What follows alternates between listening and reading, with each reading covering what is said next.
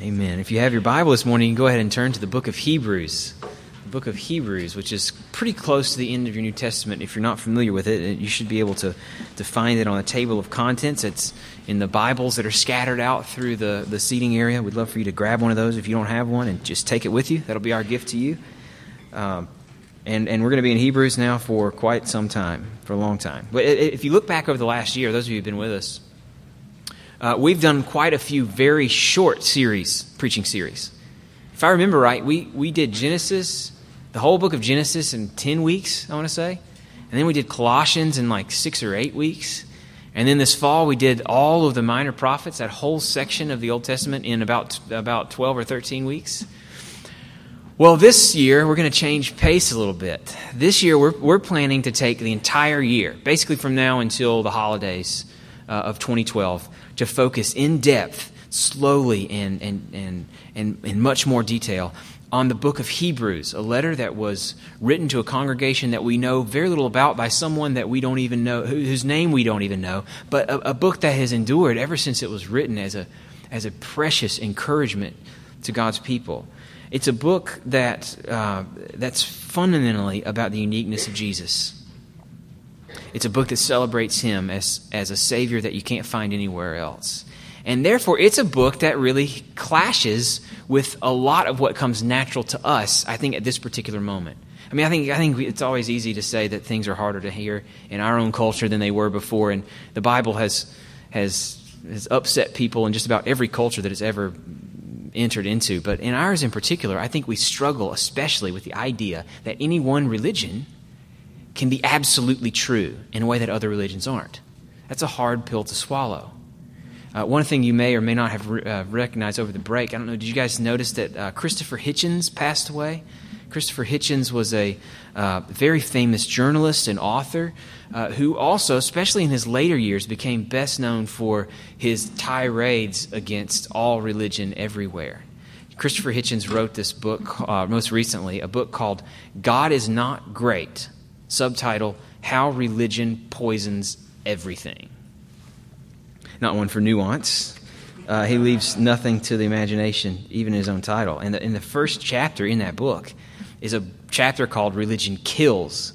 And he goes through all the main religions in the world and shows how, because these practitioners of these religions are so convinced that their way to God is the only way to God, it's led them to bombings, to, to violence, to civil wars, to, to people dying. So that religion, especially the kind of religion that insists on one particular way to God, is dangerous. It even kills. I don't think we've got to go to Hitchens, though, to know that that that way of looking at exclusivity, at the uniqueness of any one religion, is a tough pill to swallow for us. I mean, you guys who are part of the Vandy community know that all too well, how tough this pill is, right? I mean, right now, as we speak, Vandy has a law on the books that prohibits any Christian organization from, from having a charter as an official Vanderbilt endorsed organization if they prohibit anyone from leadership who doesn't subscribe to their faith statements. In other words, who doesn't say, if you're a Christian organization, Jesus is God, Jesus is resurrected, Jesus is the only way to the Father. If, if you ask someone to sign that, in other words, if you insist on exclusivity, you're out. It's not just the, those who feel that exclusivity is arrogant or, or some sort of condescending cultural imperialist way of looking at the world that, that exclusivity is a problem for. I mean, maybe you're like me. The, the notion of Jesus being unique from all the other world's religions is sometimes even hard for me to swallow, not because I have some sort of intellectual or logical objection to it, but just because when I look at the, at the whole world and look at all these millions and millions of people who are devoted to all these, this whole host of religions, I'm sometimes tempted to think, what are the odds that this one is right in a way that all these other ones aren't? I mean, that's not a, that's not a logical or rational argument. It's just a sort of the weight of just knowing there's a lot of ways to get to God it makes it hard to imagine that we found the right one, that we somehow landed on one that's different from all the others. I, I don't know if you struggle with these questions. I have. I know a lot of people have. And the book of Hebrews is a book that hits that question head on. Now, I warn you, it hits it head on in a world that's very foreign from ours. It addresses that question on why Jesus is unique, why he offers something that you can't get anywhere else, in the langu- in, in, in, through categories and language of things like covenants and tabernacles and priests and blood sacrifices. It's, it's a world of objects and notions that are very foreign from ours. It's going to be a tall order for us to try to bridge that gap and to connect with its message. But if we work hard at it, it is, it is totally worth the effort because behind all of the foreignness that is those concepts, those terms, lies a, a question that never gets old. And the question is what about Jesus makes him unique? What about Jesus makes him worth trusting when there are so many other options? The answer to that question, the answer for Christians about why they must insist on Jesus offering something that no one else does, something that we all have to have, gets at directly at what we need most. What we think needs to happen for somebody to get saved directly impacts the, the, the solution to that need or the, the, the, the source for filling that need. Jesus is unique because Jesus is the only one who can do what we really need to have done for us. That's the claim of Hebrews. That's the claim we're going to try to unpack over the course of this year. What we need most, the mindset of the, all of the Bible and of Hebrews itself, is peace with God. At the root of all disharmony in the world, at the root of all the disharmony in ourselves, is a broken relationship, a kingdom that once existed as a whole that's now fractured. What's needed is a restoration, a way to connect with what's beyond us and above us, to, to connect with the reason that we're even here, the reason that we were made. In focusing on Jesus and in claiming that He is the only way to peace with God, Christians in general and the book of Hebrews in particular are not so much claiming that they have found all the right answers, that they have figured something out that no one else has been able to figure out, as they're claiming that they have found the person that matters most. And what we need ultimately is not enlightenment, it's not a better model or a new law, but we need someone who can connect us to God in a way that we couldn't on our own. So, Hebrews is about Jesus. It's what you might call a book of, Christology, the study of Christ, of who he is and what he came to do, what he's like, what he offers us.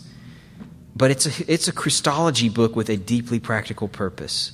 Hebrews was written to urge readers who were tempted to look elsewhere to hold fast to Jesus and to warn them of the danger that's, that's found in, in trusting any other alternative. That's what we're looking at this, this year. That's our task for the rest of this study. And it's one we want to jump into immediately this morning by just getting just giving an overview. I just want to give you an overview of what the book says. And its argument is simple. It's this. Jesus is greater. So hold fast to him. Jesus is greater. So hold fast to him. Well, we're not going to read the whole thing this morning, but I'm going to ask you to stand up and we're going to read the opening paragraph to this beautiful letter together as a way of launching us into this introduction. This is God's word from the author to the Hebrews. Long ago, at many times and in many ways, God spoke to our fathers by the prophets. But in these last days, he has spoken to us by his Son, whom he appointed the heir of all things, through whom also he created the world. He, this Son, is the radiance of the glory of God and the exact imprint of his nature, and he upholds the, the universe by the word of his power. After making purification for sins, he sat down at the right hand of the majesty on high having become as much superior to angels as the name he has inherited is more excellent than theirs. This is God's word. You can be seated. So I've said that, that you can summarize the whole message of the book of Hebrews in, as, as one simple argument that Jesus is greater, so we have to hold fast to him. Those two parts of that argument are going to be the two parts for our introduction today the claim that Jesus is greater, which makes up the bulk of what Hebrews is after, and then the call, based on who Jesus is, to hold fast to him. It's what you might call the difference between exposition, that's the way one commentator has put it. Hebrews is all about exposition, an idea, explaining it, who Jesus is, and exhortation, a call to do something based on who Jesus is, an application of the point that he's made already. Jesus is greater, so hold fast to him. So, what makes Jesus greater? That's the main point of the book of Hebrews. That's the main point of, of most of what's in the book. Hebrews is meant to make a case for the supremacy of Jesus compared to all other would be providers of salvation, to all other would be providers of security or other paths to peace with God. And you're going to see this a lot, this sort of comparison. Hebrews is a book of comparisons, of analogies between other ways of doing things or past ways of doing things and, and Jesus and what he brings to the table. In a, sh- in a pretty short letter, it's only 13 chapters long, you get this cluster of words, better or greater or, or more, approximately 25 different times those words come up. That's his main method. We're going to compare things. But there are two titles two aspects of Jesus and who he is that really set him apart. So the book is full of comparisons, but really if you if you want to take a bird's eye view on all these comparisons, they really support two different things about who Jesus is. They support a, a notion of Jesus as the Son of God. That's one of the things that sets him apart. One of the reasons he's better from all the other things he's going to be compared to in the letter. And he's our great and perfect high priest. They celebrate Jesus as God and Jesus as high priest. And in, in those two roles, Jesus appears as greater than all the other options on the table. But rather than just dividing our time into, into unpacking each of those, I want to go one layer further. What is it about Jesus as Son of God and Jesus as High Priest that makes him greater than other options that are on the table? I'm going to give you three examples just briefly to introduce you to what's in Hebrews. First, Jesus is greater because Jesus is God come to us. Jesus is greater, Hebrews argues, because Jesus and Jesus alone represents God, eternal, immortal, and perfectly holy, come to us in a life of flesh and blood and mortality and sinfulness. Jesus is the Word made flesh. This is the first point that Hebrews makes right out of the gate in Hebrews chapter 1 and chapter 2. Jesus is compared to several different things on the level of him being the Son of God who has come down to earth, and that's what makes him better. So, for instance, he's compared to the prophets. That's what we just read. The bulk of what we just read in the first four verses of chapter 1 are about comparing Jesus to the way God used to speak to people. In the past, we're told long ago, God spoke through the prophets, prophets like the minor prophets that we just looked at as a congregation through the fall. They were Israel's most revered spokesman for God. They were rightly celebrated by Israel and looked to as authorities and, and, and put on a sort of pedestal, if you will.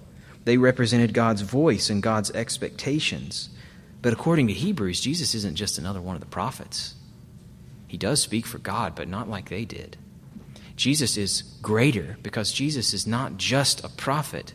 He is also the Son of God, entered into history as the final and full communication of everything that God is and everything that He wants from us. Did you get that from, from what we read from the first four verses of chapter 1? In the past, long ago, God spoke to our fathers by the prophets. But in these last days, He's spoken to us by His Son. You can see why this makes Jesus greater, I think, right? This is, this is the difference between, I mean, I'm about to give you a nice graduate school historian's reference. I hope you'll tolerate this. But it's the difference between trusting a secondary source and a primary source, right? You guys remember this from papers you had to write in, in, in history classes? There's certain, there was always like minimum, uh, I remember in, in, undergrad basic history classes, you always had to have a certain minimum number of what were called primary sources from the horse's mouth, things that the people you're writing about actually said themselves. You couldn't just go to Wikipedia and write down a quote from Wikipedia and trust whatever whoever wrote that article had to say on it. You had to go to the source. And this is not to say that that the secondary sources that were the prophets' accounts of, of what God had to say or the, the, the history book writers' accounts of what God had to say weren't accurate or trustworthy. It's just that they were limited. They weren't, by and large, God speaking his, from, from his own mouth, from his own embodied life on this earth. And that's what Jesus offers. Jesus offers not a more true account of who God is, but a more full and complete and final account of who He is. He is God's come to us in His Word. Next, Jesus in, in, chapter 1. He's better, Jesus is greater because he's the, he's the Son of God come to us in a way that the prophets just could not represent. He's also greater, though, he's also greater as Son of God because he's, he's higher than even the angels. So that's a tough reference for us to follow. We don't typically venerate angels around here. I mean, unless you watch Touched by an Angel. I remember that really bad TV show that came on back when I was a kid. Or, or maybe you shop for them at at various Christian stores around town. I don't know, but but typically, I mean, at least my sense is we don't we're not tempted to to put angels up on a pedestal like maybe the, the readers of Hebrews were. But the point is, whether we are or not, Jesus, as Son of God, is compared to the angels, and he is shown to be greater because he's the one who made them. Angels are described in chapter 1 as just spirits who go about to do his bidding whereas he's the one who actually created everything that is. He, he's the reason the world exists and continues to exist by his word of power. So even the, the highest and most holy beings that we can imagine who are there to, right in the presence of God, perfect in their holiness, even these beings are just Jesus' handmaidens because he is God made flesh. He's compared to Moses in chapter 3. Jesus is greater because he's God come to us in a way that Moses, even Moses, never could have been. So in chapter 3, Moses is described as being a faithful servant. It's not a knock on Moses. He did everything that was required of him. He was a faithful servant, but, but he was a servant in the house, and Jesus is over the house that is God's people. Chapter 3, verse 1 to 6 make this point. Now, Moses, this was verse 5 of chapter 3 was faithful in all God's house as a servant to testify to the things that were to be spoken later, right? He was foreshadowing what was going to come. He was helping he was helping the people of Israel anticipate God's coming deliverance, but that's that's what he was. That's it. A steward or a servant over what's coming. Jesus in contrast, verse 6 says, Christ is faithful over God's house as a son. Jesus, verse 3 says, has been counted worthy of more glory than Moses, as much as much more glory as the builder of a house has more honor than the house. It's a little slightly different take on the same basic analogy. Moses was there as a reflection or an anticipation of everything that Jesus actually is. Jesus is greater because he's God made flesh. In short, here's the point. What makes Jesus greater, and this is all connected to him being the Son of God, is that even though he was a man, he was also much, much more. He was man only because he wanted to raise us up to be sons and daughters of God. So the Son of God comes into history so that he can unite himself to us and raise us up to where he has been for all eternity. His humanity is not a limitation in the same way it was for Moses or the prophets, something that made them temporal, that brought them death, that made their, their impact on us limited in some serious ways. That's not what being a man was for Christ. As the Son of God, he became a man only for the purpose of lifting us up and making us children of God. He came down to raise us up. So, how could he do this? How could the Son of God break into history, become like us, and raise us up as children of God. If that's the goal, how would he pull it off?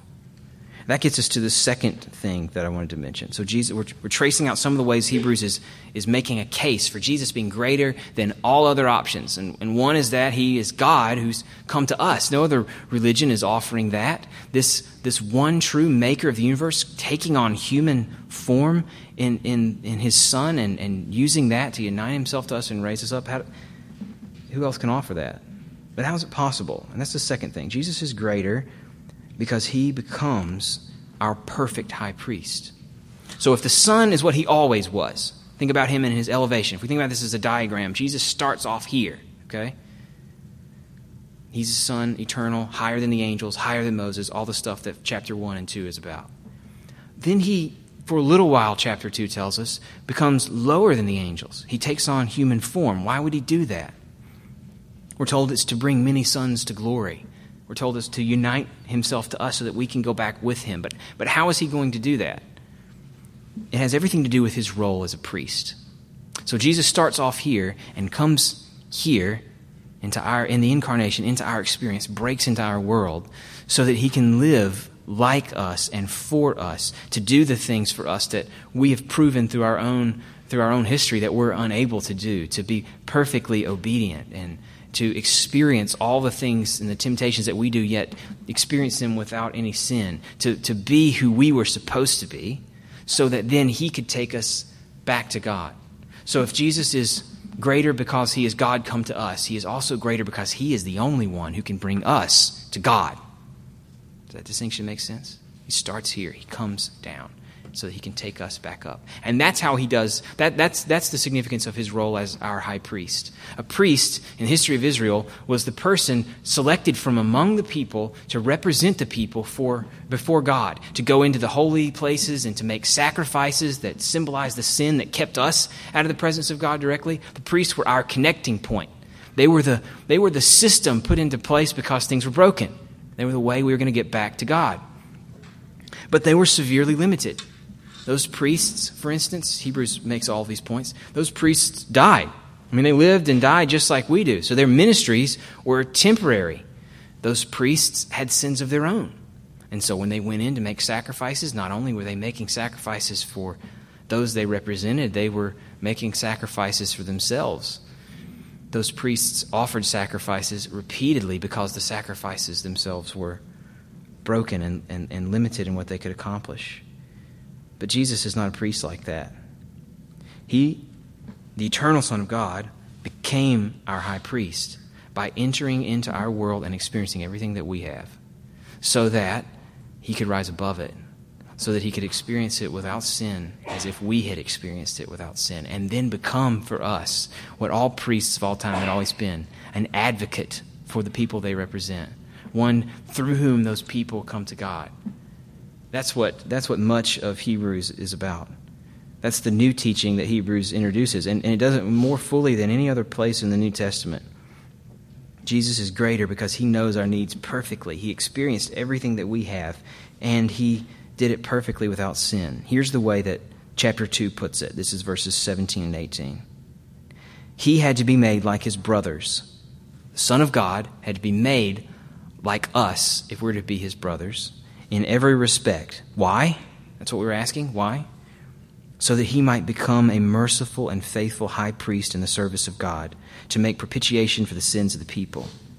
For because he himself has suffered when tempted, he's able to help those who are being tempted. Jesus is greater because he's a perfect priest. He brings us to God. Finally, one more thing before moving on. Jesus is greater because he is God come to us. That's his role as Son of God. Jesus is greater than other options that were on the table because he is he brings us back to God, his role as high priest. And here's the twist. Here's the final piece of the puzzle that Hebrews articulates as beautifully as anywhere else in the New Testament. Jesus is greater than other options for connecting with God because Jesus offers a perfect sacrifice. Jesus offers a perfect sacrifice. Now, as I mentioned before, most priests offered sacrifices on behalf of those they represented, but the sacrifices of animals, Hebrews tells us, were never enough. It's not that there was something wrong about the system that was in place throughout the Old Testament, it's just that it was limited. The whole purpose of it was to remind people that they weren't what they needed to be. That's why every year the priest would have to go in on the Day of Atonement and make this sacrifice for the sins of the people committed during the previous year. And he had to do that every single year as a continual pointer back to the fact that they weren't who they needed to be. They weren't who they needed to be. Something else was going to have to happen. These sacrifices were not enough, and they were never meant to be. They point ahead to a, a perfect sacrifice that was yet to come. Jesus offered himself. He offered a sacrifice so perfect that Hebrews tells us it never has to be repeated. And once he'd offered it, he sat down. He sat down because the job was done. Now, before moving on, I want to admit up front there is a lot. There's a lot about these images that we're going to get into that's foreign to us. There's a ton of cultural distance between the world of Hebrews and, and, and our world. Full of objects I've mentioned before that just don't have resonance for us. Things like these temple instruments, and there, there, are parts of Hebrews that go into great detail describing the rituals of the temple and, and the different chambers in the temple and who got to go into which chambers and what kind of sacrifices were necessary. There's a lot of blood scattered throughout the book. There's references to a guy named Melchizedek, who for some reason we're supposed to know that because Jesus is connected to him, therefore Jesus is better. I mean, these things don't immediately connect with us. We don't read a passage about Melchizedek and say, oh, that's why Jesus is better than all the other options that are on the table, because he's connected to Melchizedek. It's going to be a, it's going to be a challenge, in other words. It's going to be, it's going to be work for us to bridge that cultural distance. But in spite of all of those references that don't immediately connect with us, what, what we're going to find as we dig into it is that the question Hebrews is meant to address is just as relevant today as it was then it's ultimately, if, if Hebrews is anything, it's an argument that you can't find salvation, you can't find what you're looking for, peace with God, satisfaction in life anywhere but through Jesus. And that has everything to do with what we need. If we had needed enlightenment or inspiration, God could have sent another prophet, right? He could have sent some charismatic figure who had a great way of putting things in a way that helped us to connect with His will and really want to obey it. That's what He could have sent us if that's what we needed. And many religions in the world emphasize this. What we need is enlightenment. We need to understand things differently. We need inspiration. If what we needed was just a new way of life, then he could have given us a new law. Or he could have given us Jesus as a model for how to be perfect. Jesus as an inspiring example of what it looks like to live in obedience. But Jesus was much more than that. Ultimately, what we need is for someone to come to us and do what we can't do we need someone to accomplish something for us that we can't accomplish for ourselves. We need someone who can be obedient because we weren't obedient. We need someone who could pay what we owe so that we wouldn't have to pay it. We need someone to be a perfect son so that we, as imperfect children, could be called the children of God. That's what we've needed. And Hebrews is an explanation to us of how Jesus provides all of those things. That's where we're headed this year. Now, this tribute to Jesus, this book of Christology, this explanation of who he is and, and, and what he's like and what he's done for us, it's got a profoundly practical purpose. In fact, some, some of the folks who write about this book don't even really want to call it a letter because it reads more like a sermon than it does like a letter. The point of Hebrews is never just to instruct people about what Jesus is like as, as, as beautiful it is, as it is on that front. It's always to encourage them to do something or to, to, to be something different because of who Jesus is. Here's, here's one way of getting at that feature. Here's one way you're probably going to notice it. If you take time to read through the book, which I definitely, definitely recommend that you do, uh, especially early on in our study, take time to read through the whole thing, maybe in one sitting if you can set aside you know, an hour or so to do that.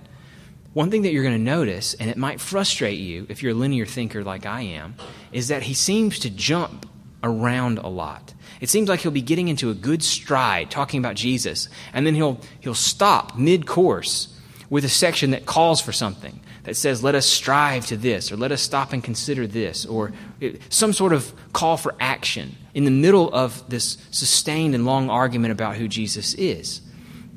And here's why he does that. I mean, as frustrating as it might be on the surface, if you, if you know what it is that he's trying to do, it might be less frustrating to you. This is the effect it had on me.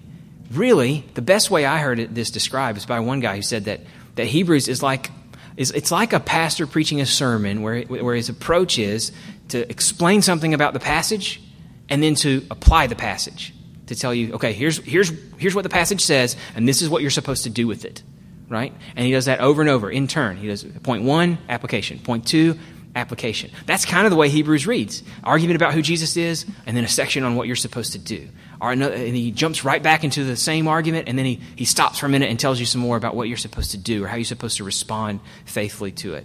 That's, that's what we're going to be tracing through Hebrews. And, it, and it's in those sections where he's actually trying to apply what he said about Jesus that we get his primary purpose for the book. And if the argument about Jesus is long and detailed and linear, the sections on what we're supposed to do are highly repetitive. They say the same things over and over again, and they're all full of language calling for those who are reading it to hold on. to press forward, to persevere. It's a call to endure and to, to, to latch hold of Christ because no other security would hold you. This, this call to hold on mattered then, as did this picture of Christ that, that grounded the call, because members of their community were in danger of letting go of Jesus. I don't know if you do this, but one of the things that I am always tempted to do is to assume that faith would come easier for me if I had lived back when Jesus did, or, or kind of around that time, you know, within a generation or two of when Jesus lived. That if I could have been around the people who saw him and hung out with him and, and watched him do his miracles, then faith would be a lot easier for me. That's, that's an illusion that I, that I struggle with sometimes. I think this letter shows us that that's not the case at all. I mean, these people probably didn't know Jesus, but they knew people who did. They were a church likely founded by someone who had walked with Jesus. They were in the same cultural world that Jesus was in, within, within shouting distance of, of, of Jesus walking the earth. And yet they were in the same dangers that we see ourselves in dangers of, of turning away from Him. It's a, it's a community that was teetering. Now, based on how the, how the, the, the writer to Hebrews tries to encourage them, to come at them, to hold on to Christ in these sections that are applying the, the book. Based on what he says there, one New Testament scholar put it this way there's probably three different sorts of danger that these believers who received Hebrews were, were, were, were facing. Three different sources of, of threat to their faith in Christ. I want to, I want to mention each one of those because I think, you're, I think you're going to resonate with them. I think you're going to see yourself in these dangers. He called them passive dangers, active dangers, and then external threats or external dangers. Passive ones, active ones, external ones. These are all reasons that we're likely to let go of our faith in Jesus. See if this doesn't sound familiar. So, passive danger would be letting go of Jesus through apathy, right? Through a lack of growth, through a contentment with immaturity as a Christian. So, for example, the writer to Hebrews urges his readers. This is, I'm just going to quote to you a few of the things that he says to them throughout the book, scattered throughout. We won't take time to look at each of them. In chapter 2, he urges them not to drift away and not to neglect the gospel message that they heard. In chapter 5, he urges them not to be dull of understanding, or in chapter 6, not to be sluggish in their pursuit of Christ. One of the, cha- one of the passages that, that most clearly picks this up is in chapter 5. And in chapter 5, he's got this long thing on them as basically baby Christians, that they're stuck at the entry level, that they aren't ready for solid food because they're, they just haven't even shown much interest in the food that they're eating, the, the milk that they're drinking. They're just lethargic and not growing at all. They're immature. They're in danger of losing their faith by just seeing it drift away. And that is, that is universally the problem with, with our condition as humans, I think. That, that if, if you just stay put, you're always going to be sliding backwards. Or maybe the better way to put that is that there is no way to just stay put. You're always either moving one way or the other. And, and if you're just apathetic, then, then you're not just hanging around, you're, you're sliding back into, into poor habits, into self reliance, and out of faith in Christ. Pursuing God just doesn't come naturally to us our default position is to slide back. But the Christian life is a life that's lived in light of the supremacy of Jesus. And it's that supremacy of Jesus, the, the whole point of, of Hebrews' case that Jesus is greater. It's that vision of Jesus as someone who is greater, who is a, a prize, who is valuable, and something to be savored that's supposed to drive us out of our apathy. So every year I try to fight my apathy again. I come up with a new Bible reading plan that I've abandoned by mid March if I'm lucky. You probably do something similar to, to, that. Apathy is something that's always around the corner for us. So the question is what, what is it going to take for us to get past that lethargy that's in our spiritual lives? And what we're going to see in Hebrews is that every time he is urging them against this kind of lethargy, this sluggishness, He's urging them on the basis of something wonderful he just said about Jesus. The idea that Jesus is this perfect and amazing being who has done incredible things, acts of love for you. And it's that vision of him that's supposed to inspire you to act better. It's not just self will, it's not just willpower and discipline. It's got to be driven by an affection for what you see in, in Christ. So that's the passive danger. These guys that he was writing to also str- struggled with, faced a, a, set of active dangers. And the active danger is letting go of Jesus not by just letting him sort of slip away and just letting your, your spiritual muscles grow weak and flabby, so to speak. Active danger is about, about actually letting go of Jesus intentionally, about just getting rid of him, turning away. It's a, it's a message, er, it's, it's, a, it's a phenomenon that we call apostasy, to, to leave the faith willfully. And it's something that Hebrews confronts at several different times with, with some of the passages that I think are the most difficult to understand in Hebrews.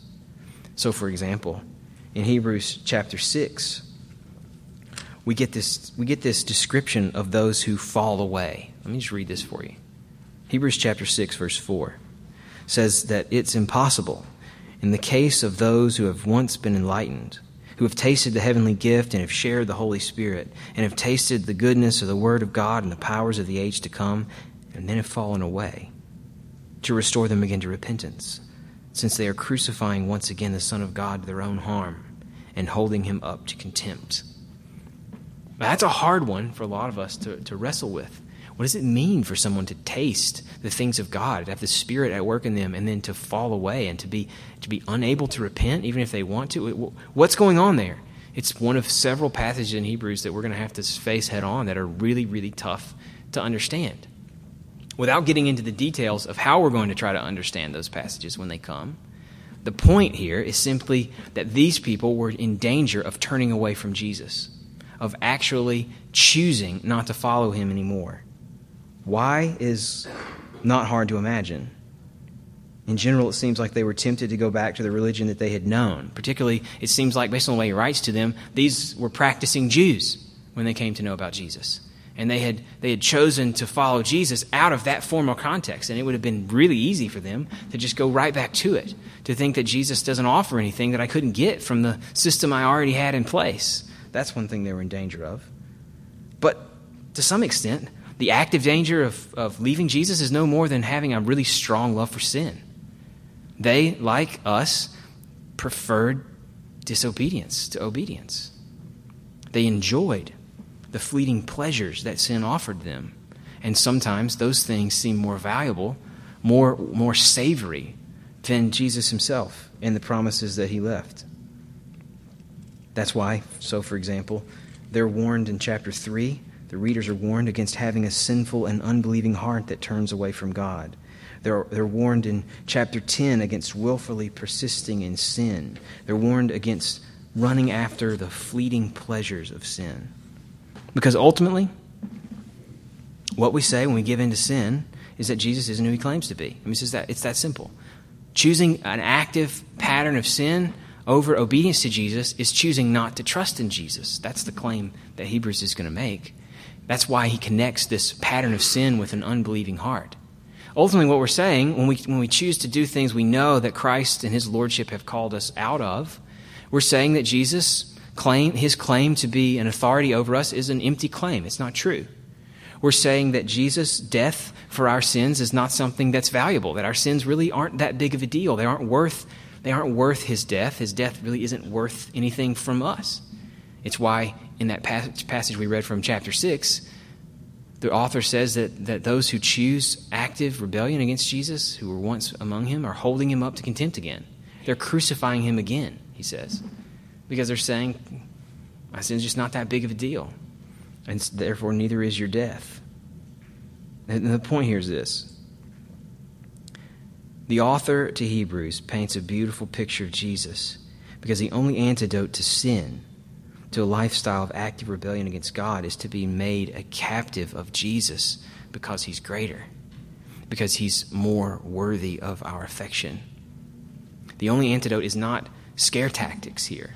And it's, it's not guilt bashing, it's pointing them to who Jesus is, to how wonderful he is, because that image of Jesus works into the heart, replaces the affection for sin that leads us away from him. That's the idea. So finally, active danger, passive danger, they faced external dangers. Theirs were probably different from ours. But from what we can get from different references throughout the book, it seems like they were threatened by all kinds of forces outside of them to leave their faith. They were persecuted, for example. They faced death, and maybe worse than swift death, a, a process of torture and imprisonment that leads ultimately to death. These, these believers would have had it much easier if they had just stayed Jews, because the Roman Empire recognized the Jewish religion and protected it and, and accepted it. But by leaving that religion and becoming Christians, they opened themselves up to all kinds of oppression, both from the government and from the communities that they were coming out of, who now were shamed by them and wanted them gone. Now, it would have been easy for them, given the, the hardships of their lives, it would have been easier for them to just go back, to give up their faith. It would have been easy for them to wonder if Jesus was actually worth what he was costing them.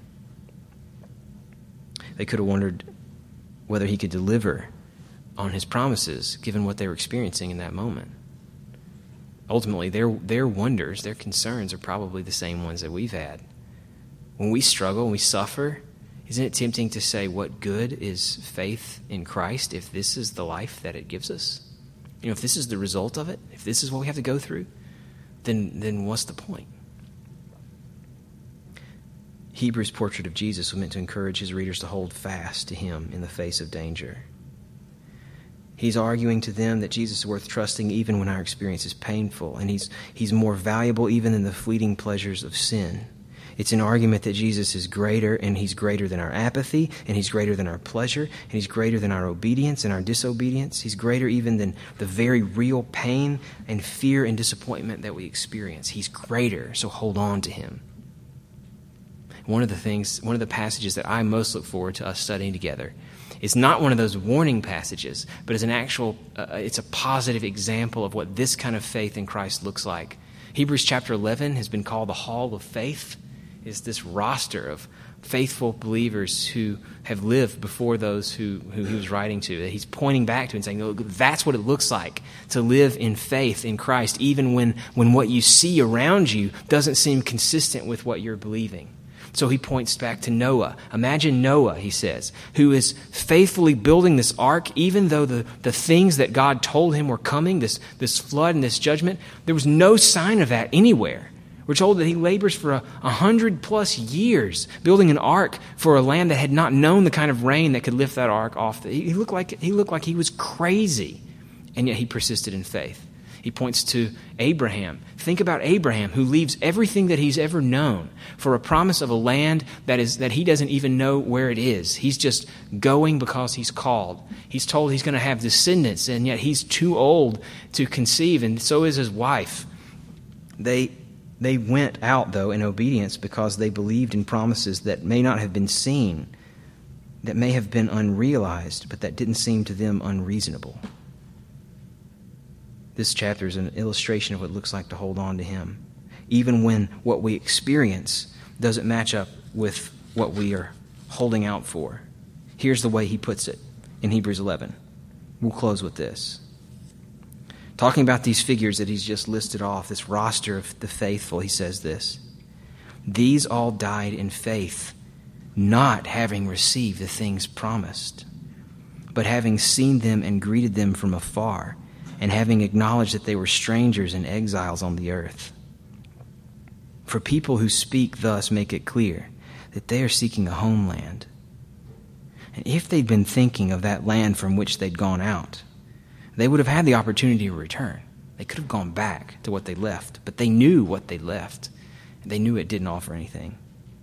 As it is, verse 16 says, they desire a better country, a heavenly one. Therefore, God is not ashamed to be called their God, for he has prepared for them a city.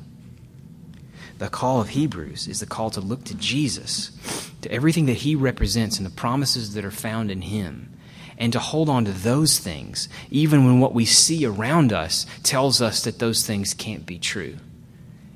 It's a, pro, it, it, it's a call to live for what has not yet come, to live as if it's true and as if it's real as if it's more valuable than what we do see around us, the things that we can see. It's to live for the unseen, not looking back to our past lives. We know what's in those past lives, and it doesn't deliver, it doesn't satisfy. But to live for the hope of what could be. To live for the unseen is not unreasonable, it's just unrealized. That's not the same thing. Hebrews is here to help us live in that tension. And that's why I'm so excited that we will be spending the next year in this book together. Let's pray that God will bless our study and that He will give us hearts to receive it with joy. Lord, help us, we pray. The book is so beautiful and yet so foreign to us in so many ways. And we know that on our own we won't be able to, to break through.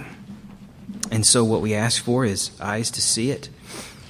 But even more than that, we want to be mo- moved by it. We want our hearts to respond to it, to, to leap with joy at its message.